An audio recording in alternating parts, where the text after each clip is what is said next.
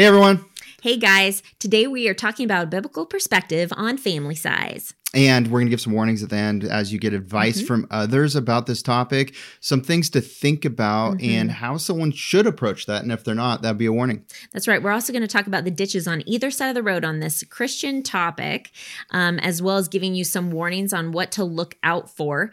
Um, and you guys, just as we discussed in the previous podcast, we are talking about our stance and bringing clarity to what we believe regarding the quiverful movement. Welcome to Courageous Parenting Podcast, a weekly show to equip parents with biblical truth on raising confident Christian kids in an uncertain world. Hi, I'm Angie from Courageous Mom. And Isaac from Resolute Man, together pursuing the mission to impact 10 million families and their legacies for the kingdom of God. We've been married for 23 years and are seeing the fruit from raising our nine children biblically based on the raw truth found in the Bible. We can no longer let the culture win the hearts of children, as too many from Christian families are walking away from their faith by the age 18. And it doesn't have to be this way. It shouldn't be this way. We're praising the Lord that the ministry continues to expand and impact more legacies. We couldn't do this without you, whether you pray for us, give us five star reviews, or share on social. Or even if you purchase courses and merch or join the Be Courageous app community, enjoy the coffee or support financially. We're so thankful you are a big part of the 10 Million Legacies movement. If you want access to all the episodes, show notes, and other biblically based resources, go to becourageousministry.org. Join us as we start another important conversation about effective parenting in the fallen world. Hey, welcome everybody. Hey guys. Glad to have you back. Hey, we are talking about a really important, relevant topic today. We are talking about biblical perspective on family size. Um, during this podcast, we want to kind of what is our agenda? We want to uh, warn people about ditches. That's one of our purposes. Yeah. Um, because this is a topic that obviously you can fall into ditches on either side of the road. We'll label those and be really clear about that as well. Um, clarity. We want to bring clarity Absolutely. um, because it's easy for people to stereotype. I think that all humans, whether we are willing to admit it or not, stereotype at times. And it's easy to think if somebody has few children, that they must believe something specific, and that's why they only have one or two children. And that could be completely unfair and inaccurate. We shouldn't be critical like that. Um, and the same goes for when people have a large family, like we do, actually, where people could easily stereotype and think that we believe certain things that we don't believe. So we want to bring clarity to that in today's episode as well. Um, but this is a very personal issue. It is. Yeah. God has unique design for Mhm. every family. That's how we've always said it to anybody. And we don't see a certain number of kids uh, being better than another for a family. In fact, Mhm. children are a blessing. Mhm. But really, God has a unique plan for everybody. That's right. And so we're going to talk about, you know, this is this is one of those disputable issues. I think that. What do you mean by that? Well, we're going to d- dive into it a little bit more today, but it's not black and white. hmm And I think that that's where the mix up gets. So we want to start out today by encouraging you guys in scripture. We're going to dive into the word and we're going to talk about, well, okay, family size. We're talking about babies, we're talking about children here. Yes. So, what does the Bible actually say about children and babies? So, you know, we're going to start off in Genesis chapter 1, verse 28 says, And God blessed them, and God said to them, Be fruitful and multiply and fill the earth and subdue it, and have dominion over the fish of the sea and over the birds of the heavens and over every living thing that moves on the earth. Um, so, obviously, this is a very popular verse for um, eh, for specific movements. We mentioned them in our previous podcast. There's something called the quiverful movement. We'll also read a Bible verse that talks about quivers in a second. Um, and there has been um, within one of the ditches, there's a whole spectrum of beliefs. And I say spectrum, um, we're going to kind of talk about this a little bit more in a minute. But when we're going over and sharing what people believe about it, it's not that every single person that believes children are a blessing believes these things. And I just want to bring clarity to that because sometimes people will believe one part of it and they don't believe another. They actually are more bibli- like biblically balanced in some of their beliefs. And so this is where it's really important that we are not condemning other people. We're not being critical spirited or overly judgmental. Um, and so that's what I mean by disputable. Gotcha. Um, so, uh, yeah. And while we've never been part of the Quiverful movement, in fact, I've had to ask Angie what she knows about it to know anything about it Mhm. myself um, recently, and she knows some about it, just seeing Mhm. it out there, so forth. But we've never been part of that. But we do um, believe some of the same things, like children are a blessing, and Mhm. um, that you know we've always walked down the road of not stopping having kids for selfish reasons we'll get into that and that kind of thing but i think really this is a parenting podcast and it, your legacy is kind of on the line in a way i mean think Mhm. about it for a second the words we choose to use as parents Mhm. have a big impact on how our children decide and view things in the future so let's say we have i don't know Mhm. what the number is say we have four children Mhm. and um, and there's another family with six children, or there, maybe there isn't, but the kids just go, "Hey, are we going to have another child?" And let's say you're not going to have another child. Well, how you talk about that's pretty important. How you answer your child's question. How you answer it, Yeah. the, the words you use and the reasons are teaching everything. Mhm. And can I also just encourage you guys? It's not just the words that you use, it's also how you say them, right? Or the looks that you have if you roll your eyes, or if you just kind of sigh in exhaustion, or whatever it is. If you if you are on the done side of things and you're giving that kind of a response and t- telling your kids, no, we're not having more, how you answer that question is truly going to influence your children in their view of children and how many they may potentially have. And that's why we say that your generational legacy, if you will, is on the line in a sense. Um, in fact, that leads us to a really important question Mm. we wanted to ask you guys Do you want to have grandkids?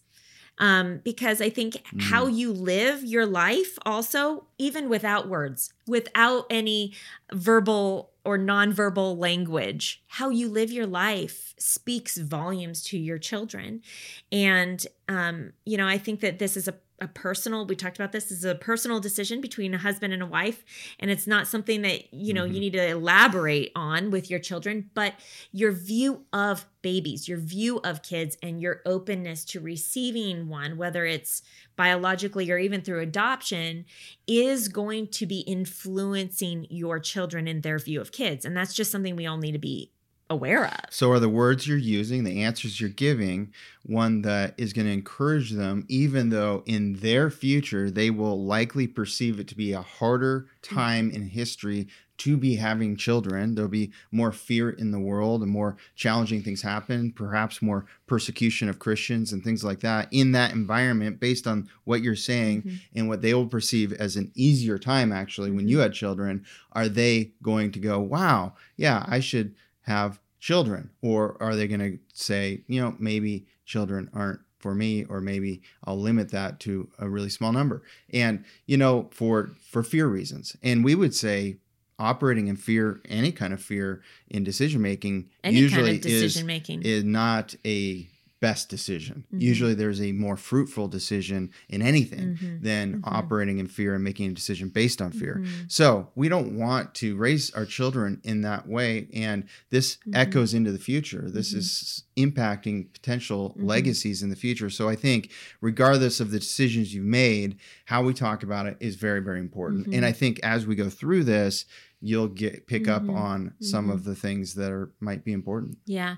Now, a disclaimer that we definitely we we put this at the beginning of our previous podcast that we mentioned Mm. as well. Um, I think it's episode seven where we talk about I th- there are nine reasons why couples wouldn't want to have kids, right? And that that's a very popular episode. If you are interested in we listening challenge to that, we, we challenge, challenge people. the the nine reasons why. Yes. And so that is in season one. Like I said, it's episode seven. And we're going to put the same disclaimer in this episode as we're putting in that episode that, you know, we are not um, in any way speaking to the issue of infertility or loss, though we Mhm. have experienced losses ourselves. And um, I've shared very intimately and very openly about our experiences with miscarriage and Mhm. loss and grief. Um, and if you are going through something like that, our heart goes out to you. And we just want to encourage you and share those resources with you. We have a playlist of worship music to help you grieve this process so that you can give thanks in the midst of grieving or worship while you weep, if you will. Those are the names of those two blog posts. You can find those at courageousmom.com Mhm. um and but but today's episode's more about people who are not struggling with infertility if you will and they're they're maybe blessed in a sense of of having to deal with this question of do I take control or do I give God control or not? And how do you go about that in seasons of life? And so just had to put that disclaimer there. Um, but in the Bible verse that we just read in Genesis 1 28, it said, Be fruitful mm. and multiply. And I, I just want to highlight two words fruitful and multiply. Mm-hmm. The first word in that sentence was fruitful, be fruitful. Um, and I think that in this specific verse, there's a heavy focus on the word multiply as far as procreation goes, and less of an emphasis on being fruitful. And we need to be looking at the Bible holistically mm-hmm. and recognizing that God is saying that both are important. Um, now, when you say the word fruitful, Isaac, what do you what do you think God is talking about in that specific verse regarding fruitful? Is it worldly fruit, success? It's things financial? that God would look at is positive and mm-hmm. forward moving and progress and, and bounty and it's uh, your farm is fruitful. It's growing good produce. You know, you can't have good fruit from a tree that also produces bad fruit. Jesus talked about this, right? Mm-hmm. So, talking about good fruit, uh, fruitfulness, and having children, obviously, and uh, a family, and so forth. But mm-hmm. you know, but it's not just about having children. It's about godly fruitfulness coming through children. Mm. children are being discipled. They're being raised up right. Mm-hmm. It's fruitful marriage where mm-hmm. they're working on the marriage. Not perfect. God doesn't say perfect marriage. It's fruitful. Mm-hmm. Fruitful is a word of spiritual goodness happening mm-hmm. mm-hmm. through the marriage and through the family and in the offspring and so forth. And while we can't save our kids, it's not you know something mm-hmm. parents can do only god can do that uh, but we are the god authorized most important disciplers of children and leaders of children our, ch- our own children our own yes. children mm-hmm. and so you know we're pointing them to jesus we're raising them up mm-hmm. and uh, the way they should go, right? And we hope that they do become believers. But that is a fruitful effort in seeing the mm-hmm. fruit in their parents, seeing the fruit in their parents' marriage. Mm-hmm. Um, they're gleaning wisdom as they're being raised up. Mm-hmm. I think it's so good. And it's important that we recognize that that is something that we should be pursuing in it as well not just you know this extreme of multiplication of having as many babies as you can, for example, without the fruitfulness as being um, a main focus as well. Um, and I, I think that there is also something to be looking at regarding the word multiply. Um, Isaac and I were just talking. It was like this is an interesting. This is an interesting word that God chose. He didn't choose to put add to your family. He didn't say be fruitful and add to your numbers. He said multiply right? And yeah. so when you're talking about math, there's I mean, think about that. What is multiplication? It's not addition, it's not subtraction, it's definitely not division. And so there's there's mm-hmm. an importance for us to have a realistic perspective of okay, well, what is being said here and to really dig into that. And so we just wanted to bring a few of our little questions that we've wrestled with over the years yeah. as we've studied that scripture and what does that mean? And hopefully that's ex- opening up an exciting way for you to go back to Genesis chapter 1 and be encouraged and be studying those words. I would encourage you guys to open up blueletterbible.org, go to your concordance, look up the word fruitful, look up other words, other places where that same word is listed. That's where Isaac did. And that's why he was bringing um, bountiful fruit within a farm and talking about the fig tree that Jesus talks about and how neither good or bad. That came from that kind of a study. And so, um, helping you to understand a word that might be easy for you to understand from the, like, everyone knows what fruitful means, like when you think about it but if you ask, what does God mean? Because this is God's word to us, looking at other verses in the Bible that also use that exact same word in the Greek form is very helpful in helping you to have a, a grander explanation of it, if you will. Yeah, I think that's so good. And let's just pause for a moment and just talk about the other side of things, what the enemy is doing in the world right now. There's a belief that uh, human beings are harmful, that population is growing out of control, uh, that we should have less human beings mm on Earth, and these kinds of things. But you know what? The reality is, is that is a lie. That goes against the uh, mandate of God. That is not what is true. And isn't that true that the enemy is going to breathe lies that are the exact opposite of the truth that God is encouraging us with Mhm. in the Bible. Mhm. And so you're going to see that. So when you see that out there, we got to make sure Mhm. the pressures of the world aren't seeping into Christian culture and impacting our mindset. Mhm. And we don't even realize it coming through biblically minded people, even sometimes, and really pressing us in a Mhm. way of limiting what maybe God has for us. So Mhm. I think that's really important to look at Mhm. Because there is a belief that, wow, you know, the really elite, the rich, they're going to figure out how to live forever. They don't believe in heaven. So they're going to live figure out how to live forever through technology that literally is their game plan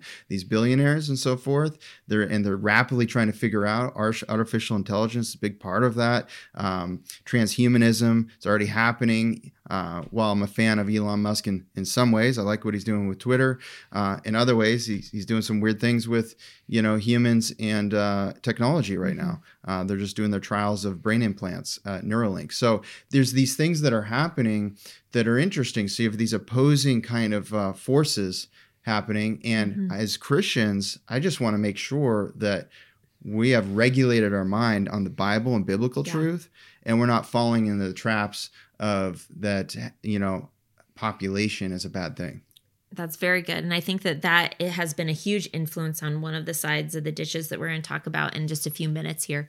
Um, I think that one of the things that is um, important to recognize also is that this verse, be fruitful and multiply, um, it, it has a purpose to it, right? God also says in that very same verse, and fill the earth and subdue it and have dominion over the fish. So this is often referred to as the dominion mandate scripture. Mhm. Oh, there's our, our beautiful rooster.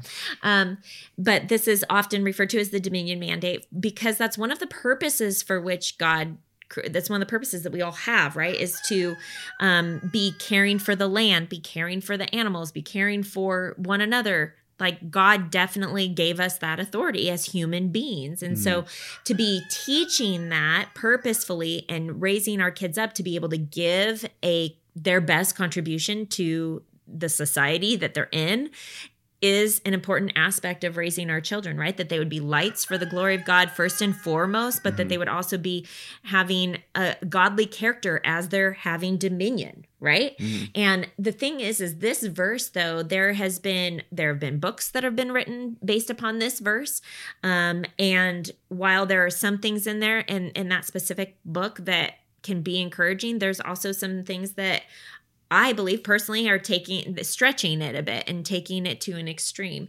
And so that's where we as Christians are called to go, okay, hold on a second, really study the word, filter everything just through the word and and be careful not to take on extra biblical, I'm not saying anti-biblical, but like extra biblical beliefs.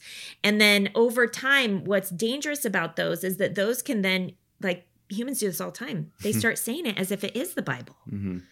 And so one of those extra beliefs is that it's a commandment to have as many children as possible would be taking be fruitful and multiply to an extreme stretch right Mhm. Like Um, everybody's commanded to have as many children as possible, regardless of any situations. Right, exactly. And so taking that that would be an extreme, like an extremist view and there's a spectrum within the quiverful movement, right? Like of course, not everyone believes that extreme part of that. I just want to make that very clear that we're not trying to group everybody into one lump, but it is important to understand what some people do believe.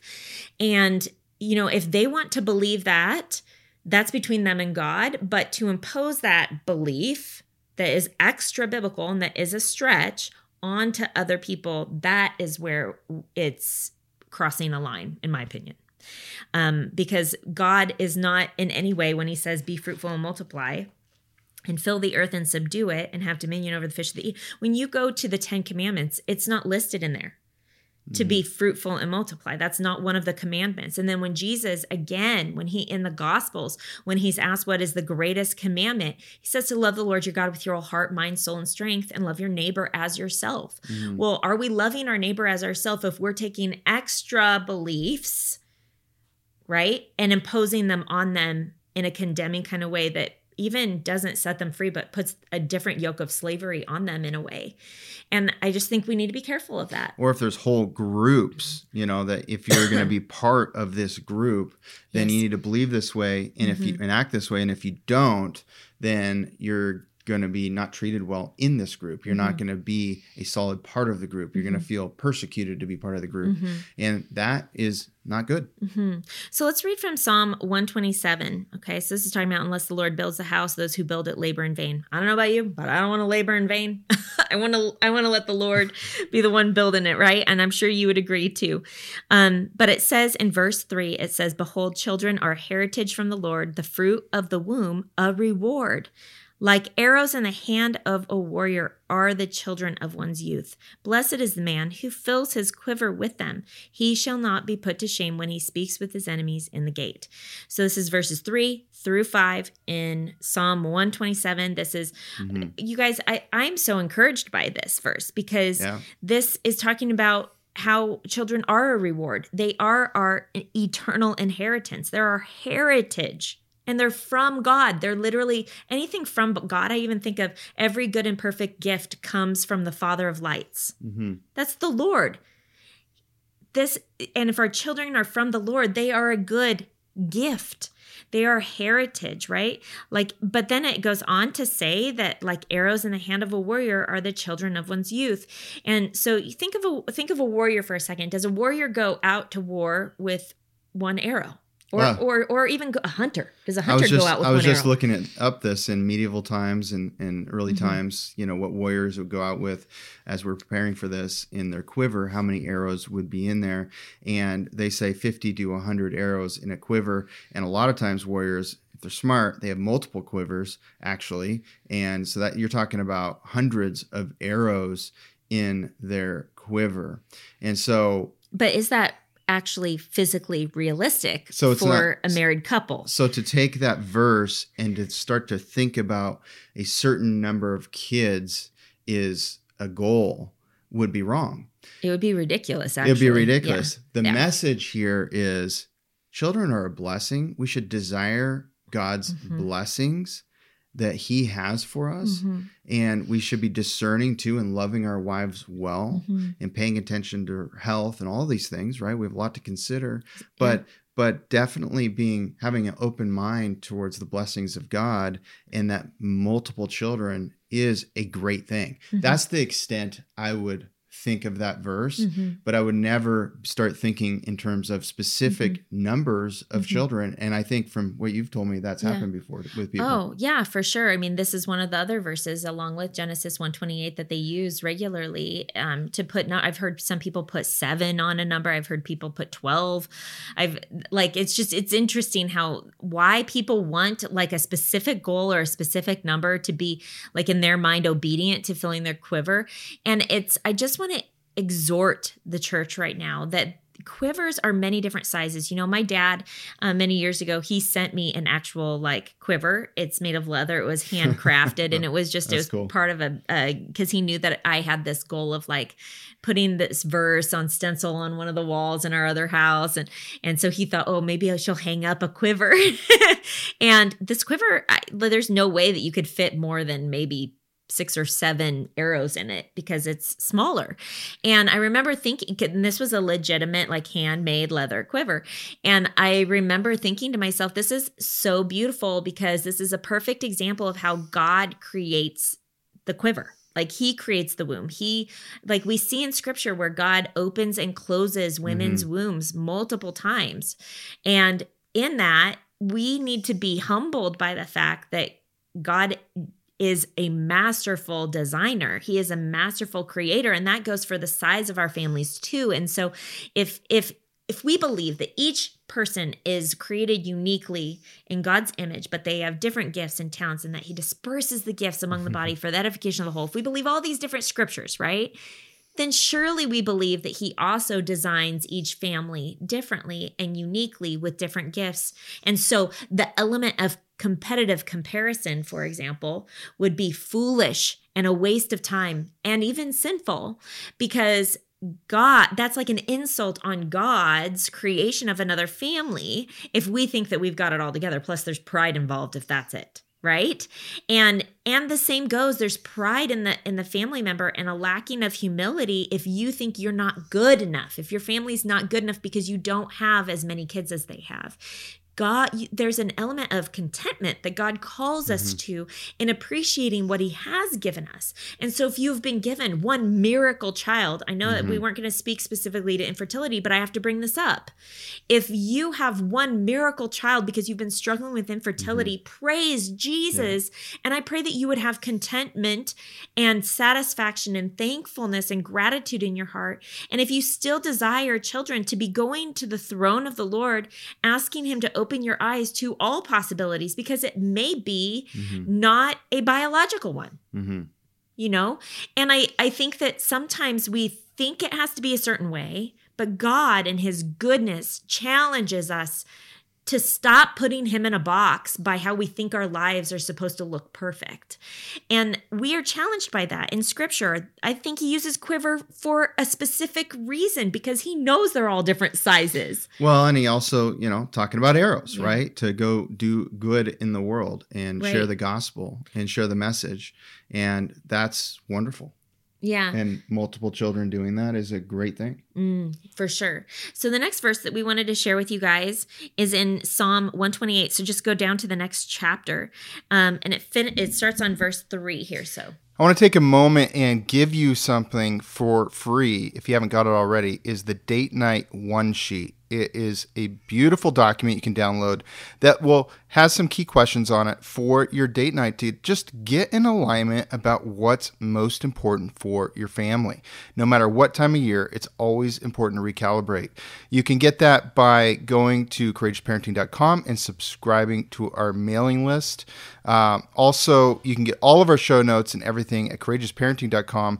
And I also just want to share real quick about the Parenting Mentor Program. So many families are being transformed by going through this. Uh, it's the six week self paced program uh, with live engagement from us and even direct interaction. So if you want to join us, uh, here's a little bit more about it. You can find out more at courageousparenting.com. Steve and I realized that we were getting too comfortable with the world's vision of how to raise our children. What Angie and Isaac have done in creating this is literally phenomenal. This program provided awesome scripture based teachings and just some really great practical applications. This class has just really rocked my world. It has given me a vision for not just the different things that we might focus on as parents who are trying to raise our kids biblically, like how our kids are behaving or what we're doing with discipline, but also the things of the heart. We now have a game plan to how we want to raise our children. We have so many answers to the questions that have been in our mind. It's not just these hypothetical situations, or it's not just this, here's what I think you should do. It's, let me show you where in Scripture this is. Do your legacy a favor and yourself a favor and just do it. One of the best things that we've done this year, one of the best investments we've made this year, and I could not recommend it more. We're no longer fearing dark days ahead, but we're so excited to raise lights to be leaders for the next generation. Your wife will be like a fruitful vine within your house. Your children will be like olive shoots around your table. Behold, thus shall the man be blessed who fears the Lord. Okay? So, again, you know, having uh, olive shoots around your table, mm-hmm. well, everybody can have different size tables too, mm-hmm. you know, mm-hmm. and um, it's a beautiful verse. I love it. I know. And, and we, you know, but a I, table isn't a certain size. Yeah.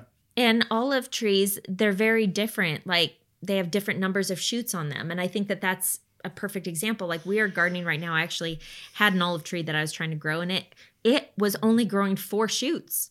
You guys, like it was maybe 5 years old. And so I just think to myself like why do we put numbers on? Why do we have these expectations? Okay, so it, it can be good to dream. I'm not saying don't mm-hmm. dream.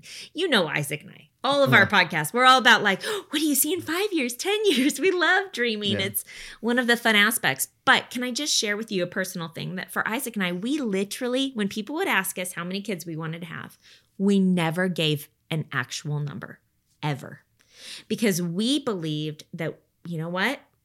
We don't we don't actually know. And it wasn't this perspective of we're going to have as many as possible. That's not what it was. It was that we don't know because we're taking it one kid at a time and we're trying to enjoy and delight in the ones we have and be content with where we are. Because there were times where we wanted to be pregnant and we couldn't get pregnant. Mhm.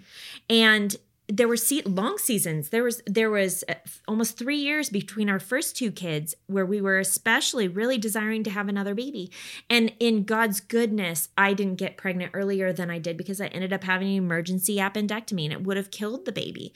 And that's a whole that's a whole side story, but but like you guys, this is the thing. We have to understand that God is in control and rest in that and understand and trust him that his ways are much better than our ways because if I had control over that and I got pregnant a few months earlier, it would have been disastrous. And we were on a journey too of this whole subject. Mhm. You know, it's like we didn't have all these same exact beliefs right in the beginning. Yeah. You know, I originally had an idea in my head of having two kids and Mhm. a dog a house and retire at 35. I mean, I had this really American dream kind of uh, picture um, that I don't Mhm. think is was inaccurate for our family in a lot of Mhm. ways. Mhm. And I'm thankful for that. Mhm. So I just think that it's way, way. Imagine being retired, nothing to do with two children.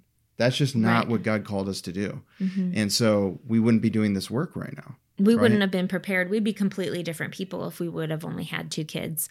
I know that, like, for me, it would have been easier for me, for example, to work in the school system and help our kids and be more active. And that would have changed who our kids are today.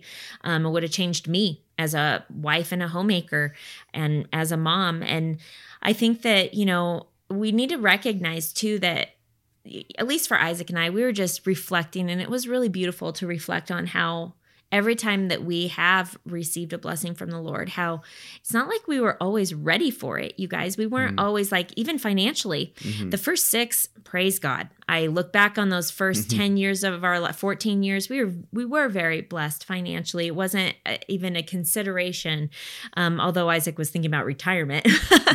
um, and I look back on that and I go, wow, praise that, praise the Lord. That was totally his doing in our life. But when we had Solomon, it was a very different financial situation for us. And Isaac's business was going under at that time. And we ended Mhm. up having a half a million dollars in debt plus an almost million dollar house that we were potentially going to be foreclosing on because our renter wasn't paying money. A whole lot of big things were happening. And it would have been like if we were in our flesh and not abiding in Christ, it would have been easy for us to panic and to fear mm-hmm. and to really struggle during that time. But I look back on that time with the fondest of memories because that was when we grew the most Yeah. in the Lord, together in our marriage, and also as a family.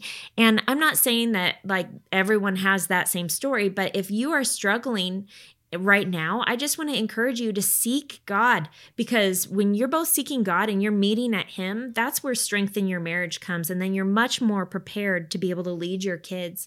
And I know that for us, like Solomon came at such the perfect time. We needed that joy of a Mhm. new life and the blessing of life, and that God trusted us to raise another child. And it spoke so many volumes to us Mhm. from the Lord of blessing and promise in a different kind of way than our other kids did. I, I got the message wow, everything's going to be fine because you're trusting me with another child. And I have Mhm. negative money right now, all finances lost, uh, very trying financial time. Mhm. But what a way to trust the Lord. Like he Mhm. gave me this blessing. So, of course, he's going to take care of us. And of Mhm. course, he always promises to take care of us. Yeah.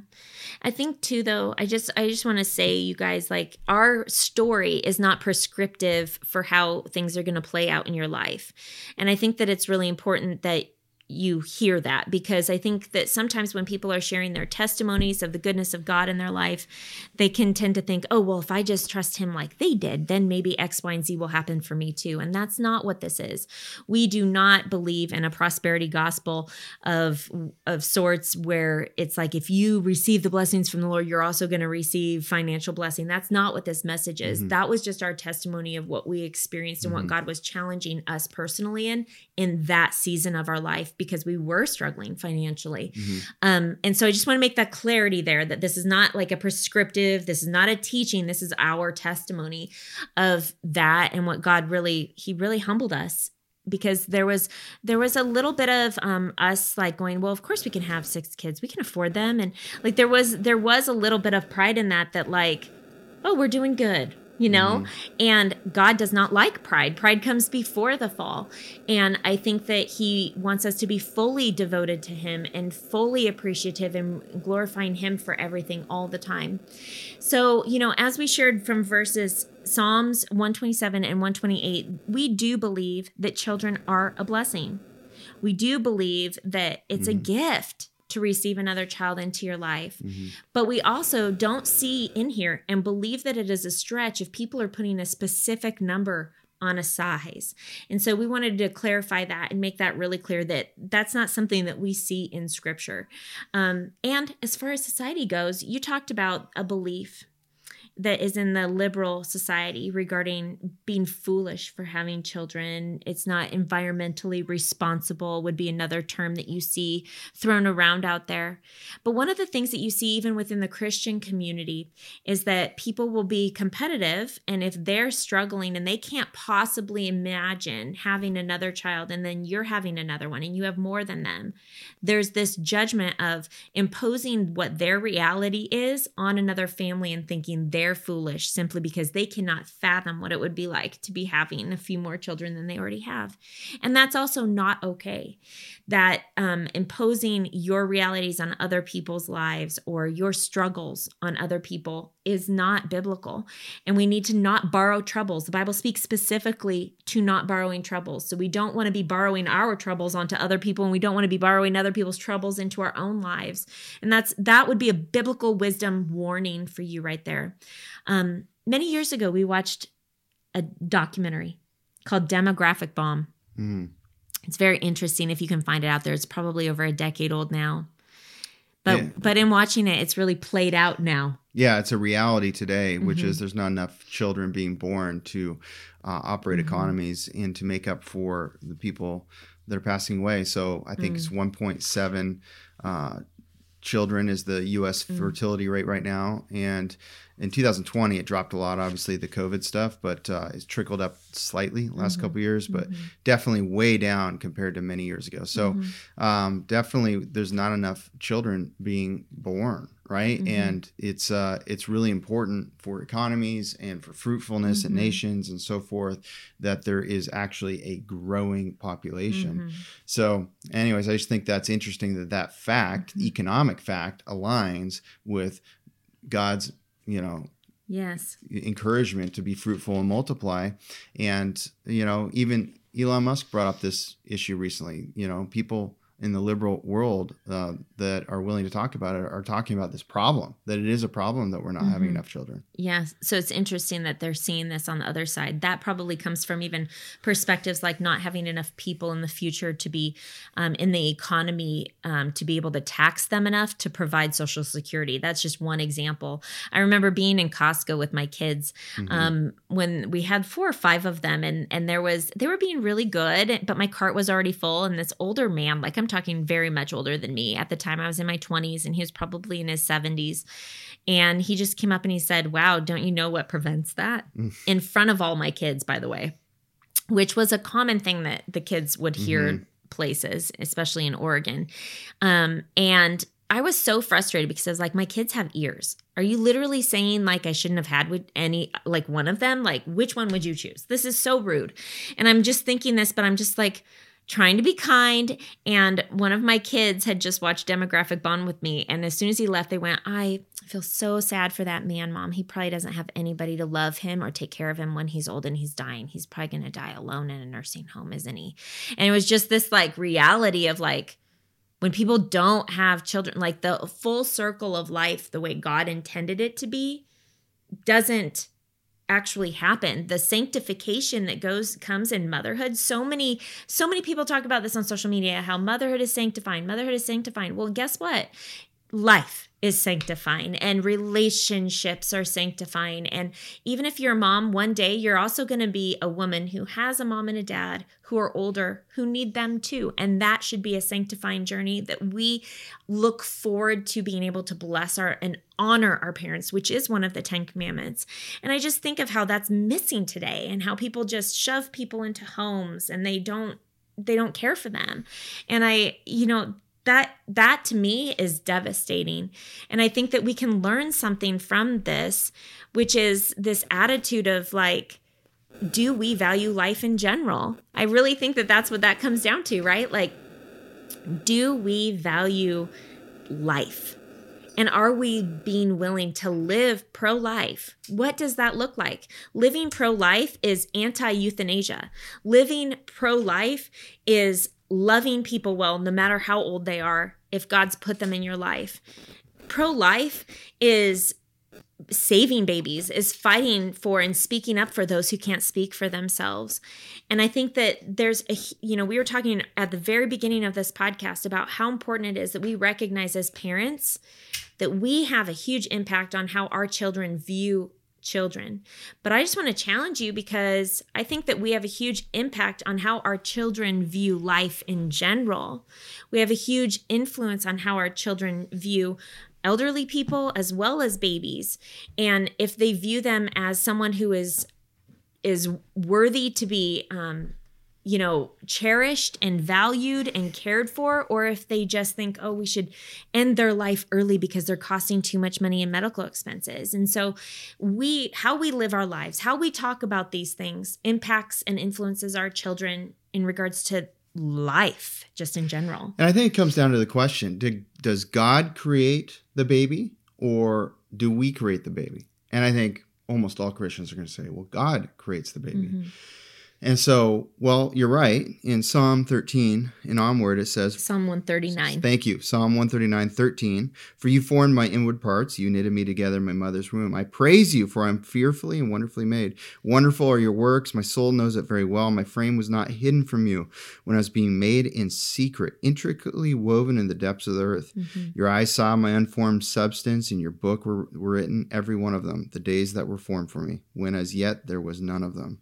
How precious to me are your mm. thoughts, O God. How vast is some of them. If I would count them, they are more than the sand. I awake and I'm still with you.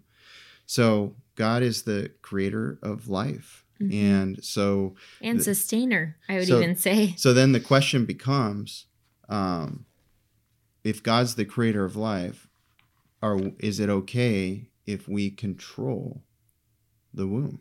Mm-hmm. And I think that's the question everybody wants to know.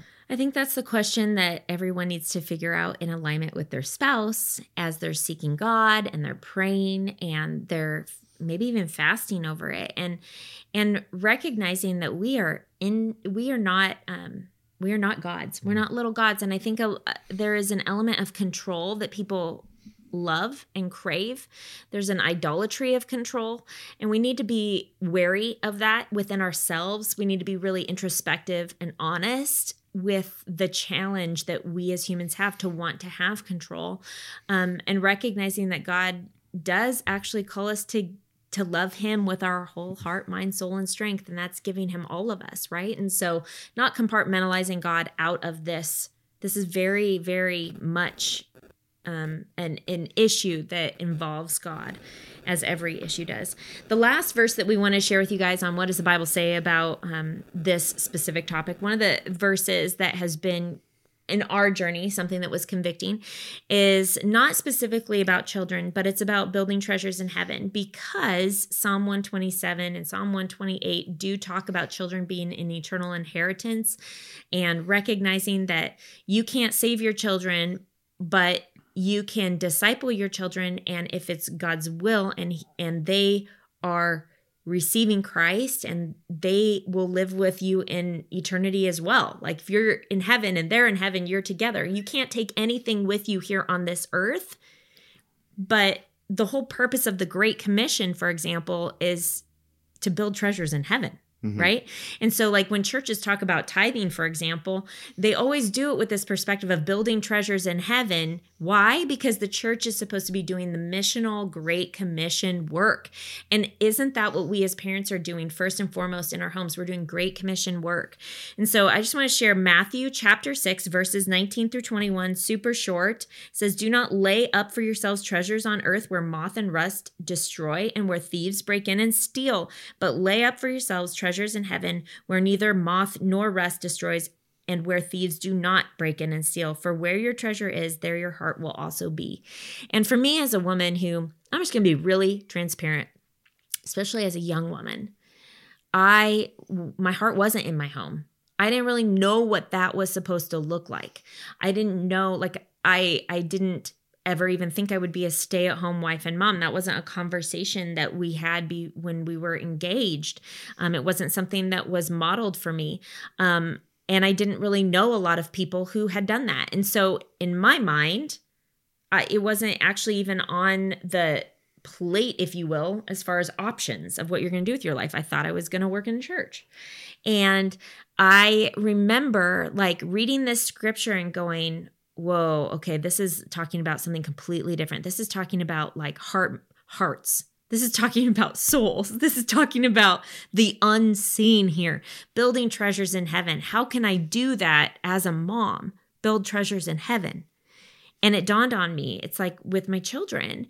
And so I just want to encourage you guys that when you receive a little one, you're receiving God. Mm. Jesus even says that.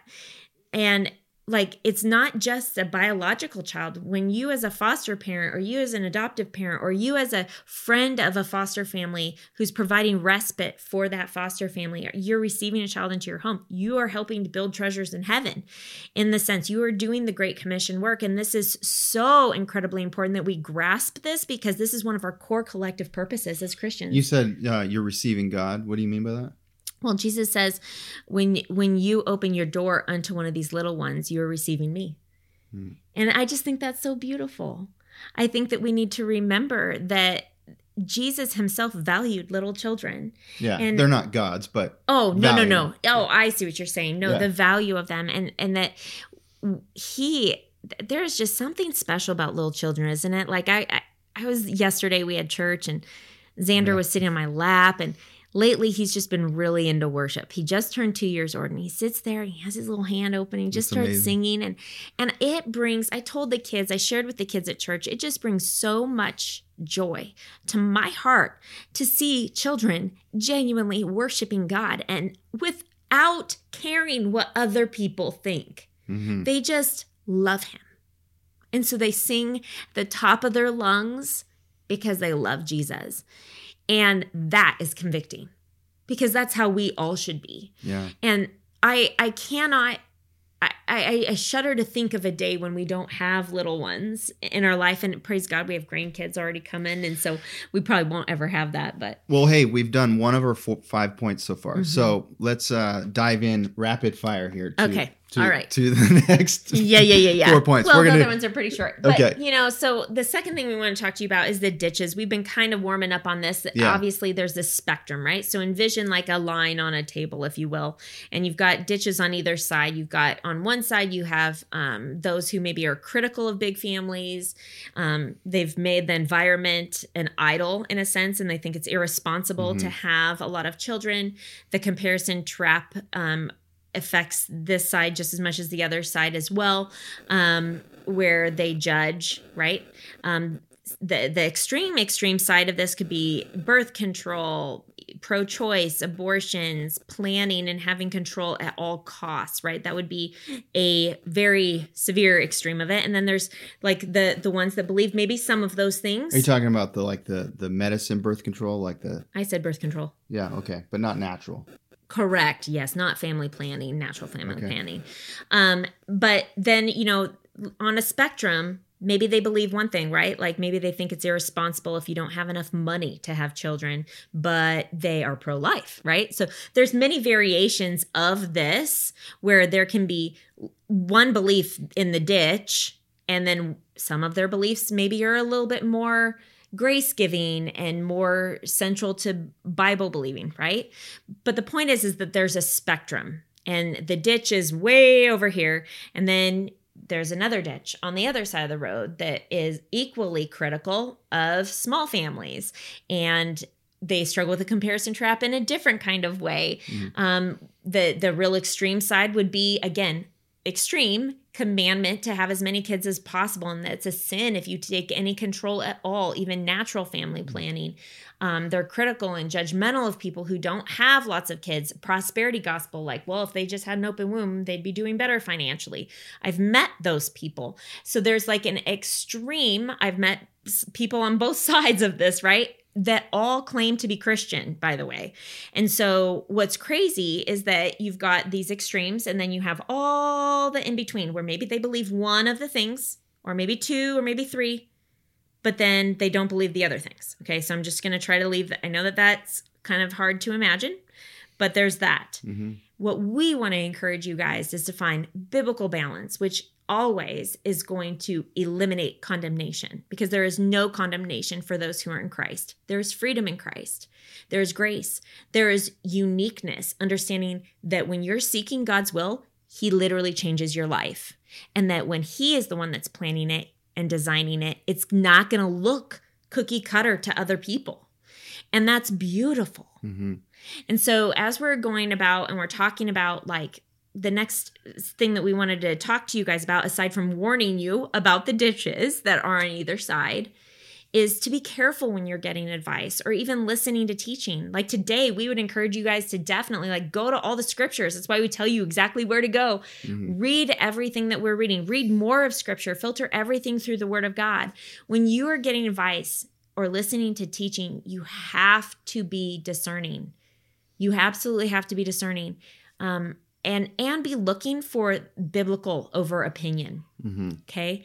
Like are they pointing to scripture? Are they willing to exhort you and challenge you to grow biblically or are they just justifying the decisions that they've made in their life and giving you advice that is going to lead you down that same path I so that it- it, like validates what they've done It's so important too when you're getting advice from people that they're good question askers. That's a sign Yes. of somebody that's discerning in the word and so forth. Mhm. They're not just quick to judgment or saying you need to do things exactly how I did, Mhm. unless of course it's the biblical road Mhm. of something. But I think it's important that they ask questions and to discover where you're really at and cause you to think about it too. And here's Mhm. some things we'll just be that for you for a Yeah. second. Some questions to ask yourself Mhm. is there are there reasons why you're not having more children or deciding to stop if there's some of these things we might Mhm.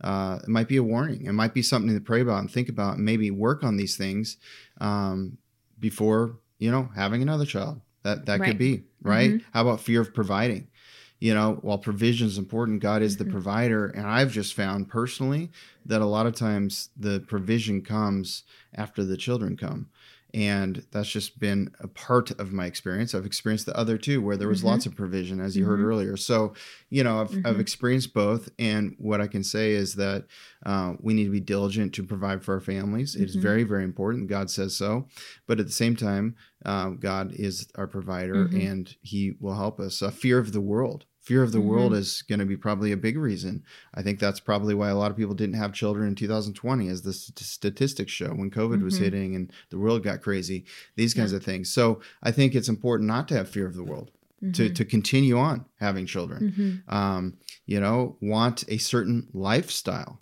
right well i can only afford so much and i think that that's a scarcity mindset that's thinking in terms of Mhm. you know what's happening now financially but Mhm. there's an abundance that is potentially there You know, one of the things that I've witnessed with you is that you uh, you you you've never had the scarcity mindset. You've done the complete opposite to where you're like, well, if we're having another, I just need to make more. I need to get creative. What else can I start? What else can I do? What el- you know, and you you make efforts and you start moving forward and you're constantly like asking God for his blessing on on the efforts that you're making and we put it in his hands. But you do work hard for it. Mhm. and i think that it's important that people hear that because there's probably a lot of people out there that can't envision having like two more kids than they have now because they're thinking about the finances. And i just want to highlight what you said which is if that is something that's real don't just ignore it and have the children but instead like pursue like how can you build more with the lord's blessing how can you do that and and ask for his favor ask for his wisdom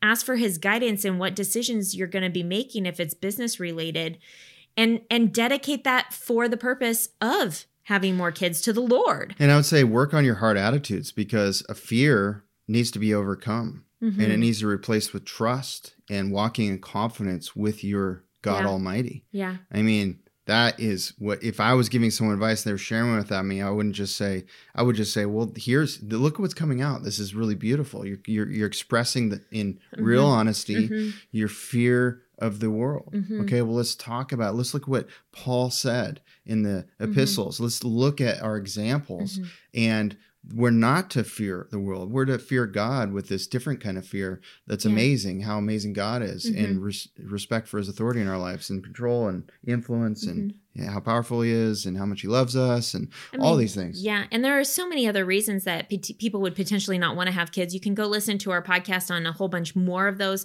One of the things that I think is worthy of saying is not having support.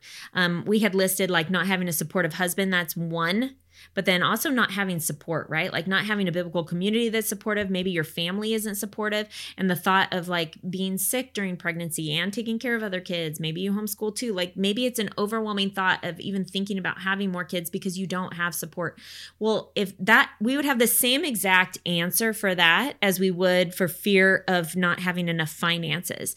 In that, okay, then that is an introspective, honest, realization of what you're walking in regarding your biblical community, and you need to work at building a biblical community as well as walking in faith in moving forward. And that for us has also been something that we've experienced as well where God he he has shown himself through his people when we were in need and but it took us being vulnerable it took us being humble and being willing to receive help which is not an easy thing to do. And i think that sometimes in this day and age there is this lie again a myth from the enemy that like you have to be able to do it all on your own.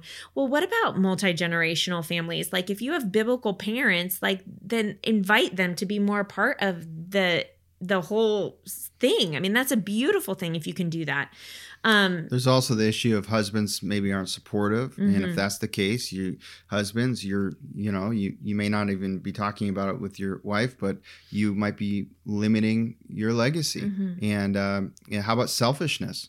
Just uh, so, just not wanting to have to do the work and these kinds of things it takes uh, when you have a child Mhm. and these kinds of things. So there's so there's so many things, and we're not saying by any stretch. We're saying if someone came to us, look for advice in a certain way, and someone that's giving you advice should ask questions, Mhm. and then when you divulge something, they should encourage you Mhm. in biblical truth in the right way of thinking about Mhm. things. And it's still up to you whether you have more children or not. Right. But this exposes Yeah. some of these things, and they're really important to work on in your Mhm. marriage. And God cares about Mhm. our hearts, and He He cares about your family, and he, Mhm. ca- he loves you so much, and He's a and he cares he cares about all these little things. He cares if you're scared about going through postpartum again. He cares if you're um, struggling with your health. He cares about the selfishness that maybe you have in your heart or if you're fear of being slowed down because of having another baby again. I mean i remember that we had we had almost six years between ethan and solomon and i remember thinking whoa i just got out of car seats everybody was potty trained. What? Like now we're starting over again. And it it it really revealed a selfishness that i didn't think was in me that had grown like regrown. Yes regrown again. And it was a beautiful thing to have to give that up to the lord. And so when you're seeking advice from people or listening to teaching it shouldn't be this you need to have this many kids or oh i think your kids are great. You should have more. It that's not what we're talking about it should never be prescriptive or specific. It should instead challenge you to grow in the Lord. It should challenge you with questions that are going to reveal heart attitudes and heart motives, all the things we just talked about. It should encourage you to be introspective and make sure that the desires that you are pursuing are not desires of your flesh, but instead desires of the spirit and that truly like when you find people who are willing to to love you regardless of what your decision is and but they're going to challenge you to grow in Jesus those are the people that you want to listen to and and the desire for being fruitful is a Yes. good one as we talked about in the beginning be fruitful Mhm. and mul- multiply that's Mhm. why talking through these these beliefs we have that are limiting Yes. us from maybe wanting god's blessing are important because they do Mhm. hamper fruitfulness yes and fruitfulness is important to Mhm. care well and not just have uh, quantity but quality Mhm. in our approach too to raising our families You know, I think of when I think of wisdom and I think of talking to older people, one of the beautiful things when you've had a lot of experiences, you have hindsight, right? And God's word is so good. He says that a woman is going to forget the pain that she experiences in childbearing after she receives the blessing of having a baby in her arms. You can go look that one up. Um, and that was just one of the scriptures that I've always meditated on in the midst of the third trimester and having labor pains and things. And I just, you know, it is true. There is an element of that that you do forget, and it's a good thing some of the things that you forget. Um, but in that, I just want to remind you that nine months is a short period of time to experience pain or, or even suffering if you do. And I do a lot of the time with HG. I've had HG quite a few pregnancies where I'm vomiting 14 times a day and getting IVs for hydration, all kinds of things. And I I had to preach to myself this one truth, and maybe this is an encouragement to you too, because this is a biblical truth. Nine months is a short period of time for another person's entire life, legacy, and their eternity. Mm. And so that puts things in perspective, which is what you get when you talk to older people. You get perspective. I know that there were many times where I had five kids under seven and I was like, oh, I don't know if I can have any more. And I would go into church and I'd have all the kids think of mom's night out walking in, although I didn't have mascara there because I never had any kids trying to put my mascara on for me. But I remember feeling overwhelmed some of those Sunday mornings, bringing kids into church and, and an older lady or an older gentleman just going, Oh man, you have such a beautiful family. I wish I would have had more. And I heard, I can't tell you how many times we've heard that yeah. from older people in their 60s and their 70s, their 50s, 40s even, where we we were like, Uh, wow why are why is this the resounding message that we're hearing from people who have gone before us who say they had four and wish they had more or say they had you know two and wish they had a lot more? And and i just think that it it takes humility to be able to go oh is that going to be me i don't want to live with regret and and really like evaluating that whole side of things too it's a fun thing to challenge yourself to really just challenge yourself and in my experience on the fruitfulness side is that fruitfulness came along the journey of being open to having children. And mm-hmm. of course, it was one of one at a time, and we took it one at a time. And we had times where uh, we, you know, prayerfully hoped to have a break from having children mm-hmm. and God gave us mm-hmm. breaks and things mm-hmm. like that and and that was good because it's also mm-hmm. important to pay attention to your bride's health mm-hmm. and Angie's had some health issues and so forth. In fact, there was a time where it was very close call on deciding to stop or not. I believe this I was at 4 or 5 kids when she was in bed bedridden. It was very would have been very Six, yeah. easy for me to make a decision at that point that you know what this is going to be very hard for Angie to have any more children. Mm-hmm. But we saw her health restored. We waited. We didn't make decisions. We worked hard at it. it. We worked hard yes. at it in mm-hmm. hopes that we wouldn't have to stop. Yeah. because our heart was towards what God wants for us mm-hmm. and and the blessings of children and not thinking about ourselves mm-hmm. too much, but instead going, okay, is it possible for her to have more children mm-hmm. is god going to heal mm-hmm. her let's let's see what's going to happen but let's also wait and make sure she doesn't get pregnant mm-hmm. for a bit to see what's going to happen mm-hmm. and having that consideration for your mm-hmm. brides is so important i just even think of first peter chapter 3 look at verse 7 it says um, to live with your wives in an understanding way and then it says at the end of that, um, lest your prayers be heard. And I think this is one example, right, where you're living with your wives in an understanding way, understanding what does get a woman pregnant, the, the process that God designed, and prayerfully and fasting for a time and being really considerate and not being selfish. Yeah. I, I, really think is the message, right? Like that, that that there wouldn't be a selfishness. And for women, sometimes I just also want to say sometimes, and I've been this way where I've desired to have another baby, and I have had to submit to my husband in his protection of me because sometimes women just have that like really strong desire to have another baby in their arms, but their husband maybe sees that there's harm or there's certain things and the Lord might be speaking to him. And so this is a very, very delicate personal decision is our point in bringing up these little like nuanceical situations and circumstances. And we get that there can be thousands of them out there. Like i even think of the woman who maybe was diagnosed with cancer um, and and and is trying to fight cancer. That might not be the best time to get pregnant wouldn't you agree? Um, although god can do miracles during those seasons. We've heard amazing mm-hmm. stories of women who were pregnant and diagnosed with cancer and how god protected the baby and healed the mom. And we've but we've also heard really hard stories of the complete opposite in those situations. And so i just i'm bringing it up because the, there are so many situations in life we cannot compare.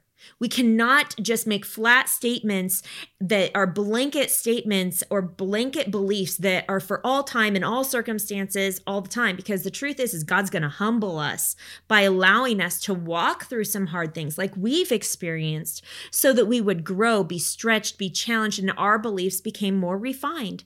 We became more refined and more aligned in walking through the persecution, the, the suffering, the lack of support, the health issues, the financial burdens, all of those things challenged us to grow. And we did grow in it. And the wisdom that we gained from it was that you really do need to surrender all to God and let Him be the designer. He's the designer. And that means that sometimes it's a no.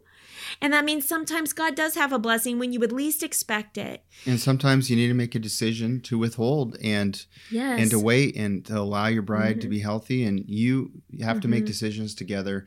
Uh, while you're mm-hmm. you're surrendered to the Lord and every family looks different. And so if you have, mm-hmm. you know, a few kids, uh, don't judge people like us that have nine and we don't judge you that you have a few. Mm-hmm. I think that the goal here is that mm-hmm. uh, is harmony with one another. Is mm-hmm. that we're not being overly judgmental, and people can be within mm-hmm. a church with a few children, with people with a large family, and there can be harmony there. Mm-hmm. You know, it's so important, and yeah. I think that uh, that is the overall message. You here. don't all have to look identical. Unity is not uniformity, and or conformity.